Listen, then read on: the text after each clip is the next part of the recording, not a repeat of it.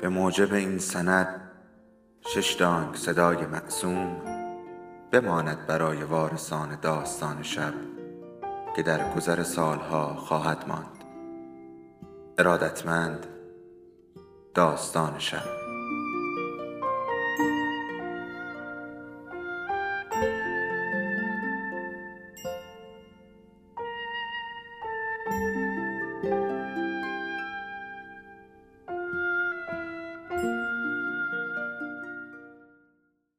یکی بود یکی نبود.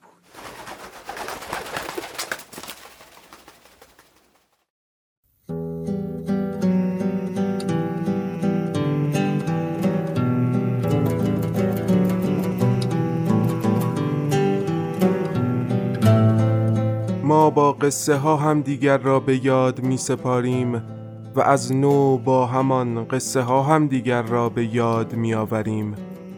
حالا یکی از ما قصهش را بلند می‌خواند تا به یادش آوریم. سلام. اینجا داستان شب است و این صدای شماست.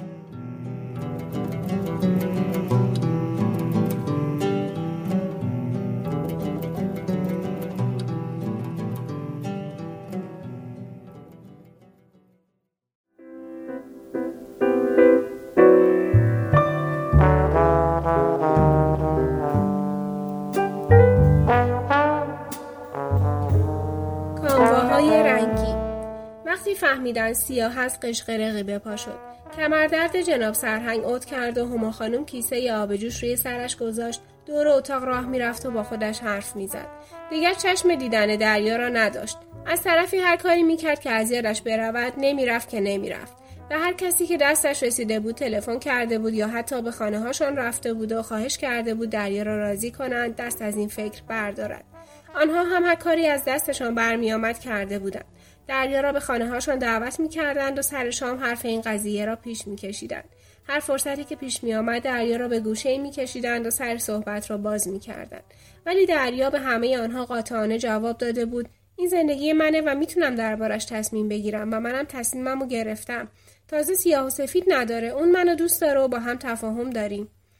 حتی چند تا تلفن از ایران شده بود. امه های دریا به خانه هما خانم و جناب سرهنگ در سان فرانسیسکو تلفن کرده بودند و کلی با دریا صحبت کرده بودند. هما خانم دور از چشم دریا زنگ زده بود به تهران و از آنها هم خواسته بود با دریا صحبت کنند.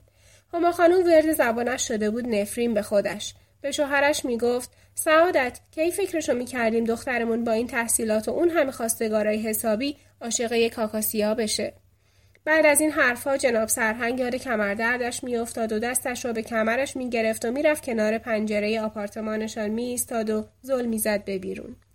اشتهای هما خانم کور شده بود.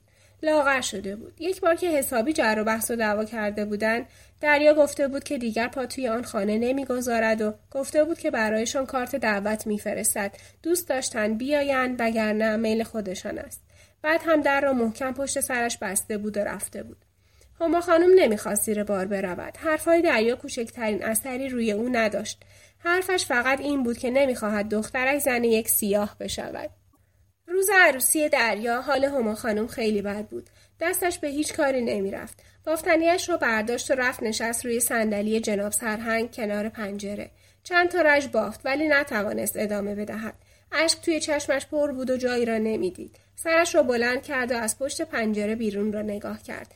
نمی‌دانست توی این اتفاق خودش را مقصر بداند که ده سال پیش زیر پای جناب سرهنگ نشسته بود و او را وادار کرده بود که خانه و زندگی و املاک و دار و ندارشان را بفروشند و به هر مصیبتی که هست به آمریکا بیایند یا سرنوشت را مقصر بداند سوالها بدون اینکه بتواند برایشان جوابی پیدا کند به ذهنش هجوم آورده بودند.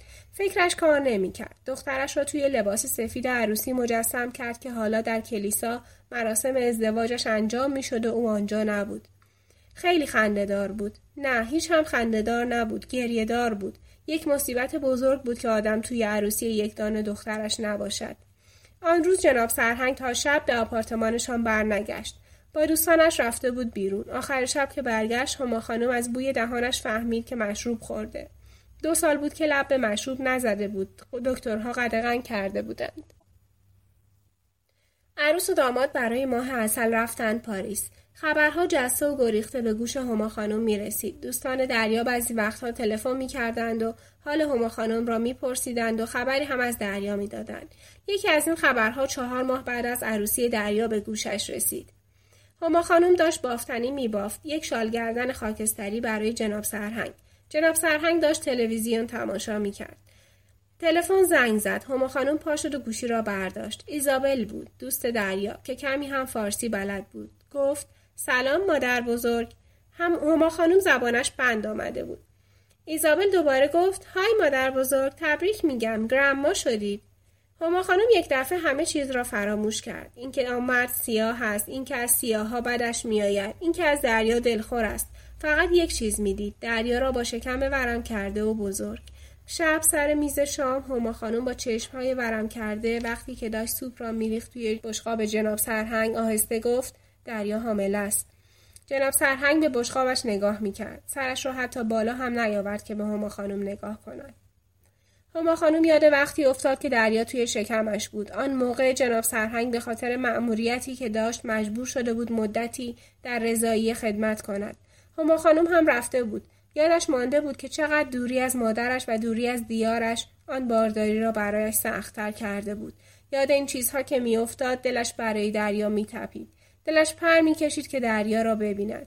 روز بعد سه تا کلاف کاموا خرید. یکی سفید یکی آبی یکی لیمویی. وقتی برگشت خانه با کاموای آبی رنگ شروع کرد به بافتن یک ژاکت کوچک. می‌خواست با کاموای لیمویی یک شال گردن ببافد و با کاموای سفید یک جفت دستکش کوچک. روزی که دریا را بردن بیمارستان هما خانم و جناب سرهنگ توی سالن انتظار بیمارستان نشسته بودند. ایزابل آنها را خبر کرده بود. وقتی از راه رسید آنها روی نیمکت نشسته بودند. ایزابل جیغ زد و پرید توی بغل هما خانم. به جناب سرهنگ تبریک گفت. جناب سرهنگ سرش را تکان داد. در آسانسور باز شد. مردی که از توی آسانسور بیرون آمد مرد بلند بالا و درشت هیکلی بود با پوست قهوه‌ای تیره. با لبخند به طرف ایزابل آمد و با هم دست دادن. هما خانم نمی‌دانست چه کار کند. مغزش کار نمی‌کرد و نمی‌توانست تصمیم بگیرد. با آنکه در آن چند ماه کلی به این برخورد فکر کرده بود ولی حالا بلا تکلیف به شوهرش نگاه می‌کرد. ایزابل آنها را به مرد سیاه معرفی کرد مرد سیاه با خوشرویی رفت به طرف آنها به فارسی خیلی دست و پا شکسته به آنها خوش آمد گفت و گفت که از دیدنشان خوشحال است دست جناب سرهنگ را محکم فشرد و به او گفت برای این دیدار دقیقه شماری می کرده. البته این آخری را به زبان انگلیسی گفت. جناب سرهنگ تنها روی نیمکت نشسته بود. شوهر دریا رفته بود پیش زنش. هما خانم دلواپس و نگران توی راهروی بیمارستان راه می‌رفت و تونتون به ساعتش نگاه می‌کرد. پرستار جوان خوشگلی همراه شوهر دریا از توی آسانسور آمدن بیرون. شوهر دریا خوشحال بود. پرستار به آنها گفت تبریک میگم نوزاد و مادر هر دو سلامت و سرحالن یک پسر بازیگوش به جمعتون اضافه شده هما خانم بی اختیار گفت بچه سفید یا سیاه جناب سرهنگ از این حرف خوشش نیامد از زنش انتظار نداشت اینقدر رک باشد خود هما خانم هم پشیمان شد پرستار لبخندی زد و گفت مادر بزرگ به شما که شباهتی نداره به پدرش خیلی بیشتر شباهت داره وقتی که دریا را آوردن توی اتاقش پدر و مادرش، شوهرش و ایزابل منتظرش بودند. دریا از خوشحالی اشک میریخت و پدر و مادرش را بغل کرد. هما خانم ژاکت و کلاه و دستکشی را که بافته بود به دریا نشان داد. اسم بچه را گذاشتند تونی. هما خانم و جناب سرهنگ همه چیز را فراموش کردند.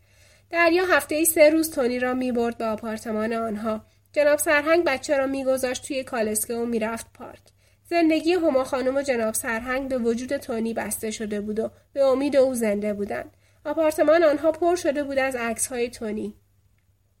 تونی در حال خنده، تونی در حال گریه، تونی توی رخت خواب، تونی لخت توی وان حمام.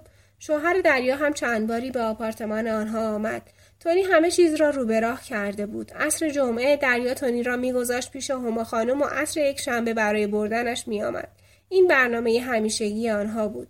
جناب سرهنگ از اینکه می‌دید زنش اوضاع و احوال خوبی دارد و با نوهاش خوش است خیلی راضی بود یک سال و نیم بعد یک شب وسط هفته دریا با تونی و یک چمدان به آپارتمان پدر و مادرش برگشت دریا هیچ توضیحی نداد و چیزی به آنها نمی گفت. تنها چیزی که گفت این بود از هم جدا شدیم. ایزابل بعدها برای هما خانم تعریف کرد که گویا شوهر دریا با زنی رابطه داشته است. اما از جزئیات ماجرا خبری نداشت و اگر هم داشت چیزی به هما خانم نگفت. هما خانم اتاق خودش را داد به دختر و نوه اش و خودش رفت توی اتاق جناب سرهنگ. تونی دیگر مال خود آنها شده بود. دریا توی یک بانک در سان پابلو کار می‌کرد. صبح زود از خانه می‌زد بیرون و عصر برمیگشت. روزهای آخر هفته را هم با دوستانش میگذراند. روزهای یک شنبه تونی با پدرش بود. وقتی که برمیگشت کلی اسباب بازی دستش بود که پدرش برایش خریده بود. حیوانهای پلاستیکی ماشین توپ و یویو. حیوانها را پشت سر هم ردیف می‌کرد روی میز. بعد برایشان حسار درست می‌کرد. ماشینها را می‌کشید روی مبل و در و دیوار و با خودش بازی می‌کرد. گاهی وقتها پدر بزرگش را هم میکشاند توی بازی. به او هم یک ماشین می‌داد و وادارش می‌کرد دنبال او برود هما خانم روی مبل می نشست بافتنی می بافت و گاهی هم سرش را بلند می کرد تا نگاهی به شوهرش بیاندازد که با آن هیکل گندهش یک فیل یا زرافه پلاستیکی دستش گرفته بود و با نوهش بازی می کرد. تونی هرچه بزرگتر می‌شد شباهت بیشتری به پدرش پیدا می کرد. یک عکس از پدرش توی اتاقش بالای تخت گذاشته بود که مو نمی‌زد با خودش. شب تولد چهار سالگی تونی بود. بعد از اینکه کیک را بریدن، دریا با خوشحالی اعلام کرد که مدتی است با یک نقاش مکزیکی آشنا شده و آنها تصمیم گرفتند با هم ازدواج کنند و برای زندگی بروند مکزیک. هما خانم به دریا گفت خوشحالم که می‌خوای ازدواج کنی ولی دیگه چرا مکزیک خب همینجا بمونیم دریا گفت نامزدش هنرمند است و دلش نمی‌خواهد پیوندهای خودش را با وطنش قطع کند اون می‌خواد به وطنش برگرده هما خانم گفت تونی چی؟ دریا به آنها نگاهی کرد و خندید. گفت خب معلومه تونی هم با ما میاد. بعد تونی رو بغل کرد و بوسید. هما خانم به جناب سرهنگ نگاه کرد. جناب سرهنگ داشت با کیک توی بشقابش بازی می‌کرد. روز عروسی دریا تونی با کت و شلوار سرمه‌ای کنار دست مادر بزرگش ایستاده بود. دریا توی لباس عروسی خیلی خوشگل شده بود و هما خانم بالاخره دخترش را توی لباس عروسی دید. دریا با لباس پف کرده سفید و تاج نگین نشانش مثل ملکه ها شده بود و برای پسرش از دور دست تکان می‌داد. مرد مکزیکی هم هر وقت چشمش به تونی میافتاد به او لبخند می‌زد. عروس و داماد برای ماه اصل رفتن روم. تونی پیش پدر بزرگ و مادر بزرگش ماند تا عروس و داماد از ماه اصل برگردند. هما خانم دل توی دلش نبود که دریا بالاخره سر تصمیم خودش میماند یا نه. غروب یک شنبه بود که تلفن زنگ زد. تونی از گردش برگشته بود و روی پای پدر بزرگش نشسته بود و داشتن مسابقه تلویزیونی چه کسی میلیونر خواهد شد را تماشا می‌کردند. هما خانم داشت برای تونی یک کلاه با کامبای زیتونی که توش گلوله های کوچک زرد داشت میبافت. هما خانم گوشی را برداشت. آن طرف خط دریا بود که می‌گفت حالش خوب است و سفر خیلی خوبی داشتند و تا سه روز دیگر برمیگردند. هما خانم گوشی را گذاشت. به تونی نگاه کرد. هنوز روی پای پدر بزرگش نشسته بود. هما خانم برگشت سر جاش. بافتنیش را برداشت. دو تا دانه بافت اما دیگر حوصلهاش را نداشت ببافد. بافتنیش را گذاشت روی مبل کنار دستش. تونی و پدر بزرگش داشتن از خنده ریسه می‌رفتند.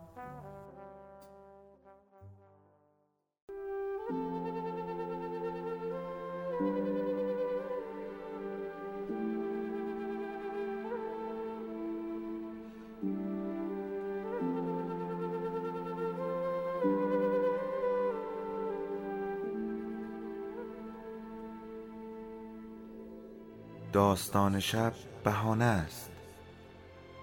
برای با هم بودن دور هم نشستن شنیده شدن.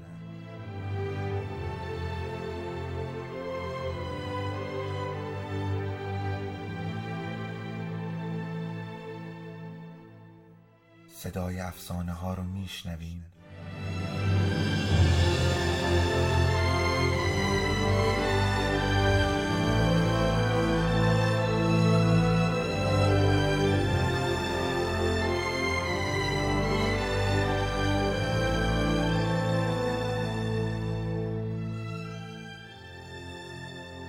شبتون بخیر.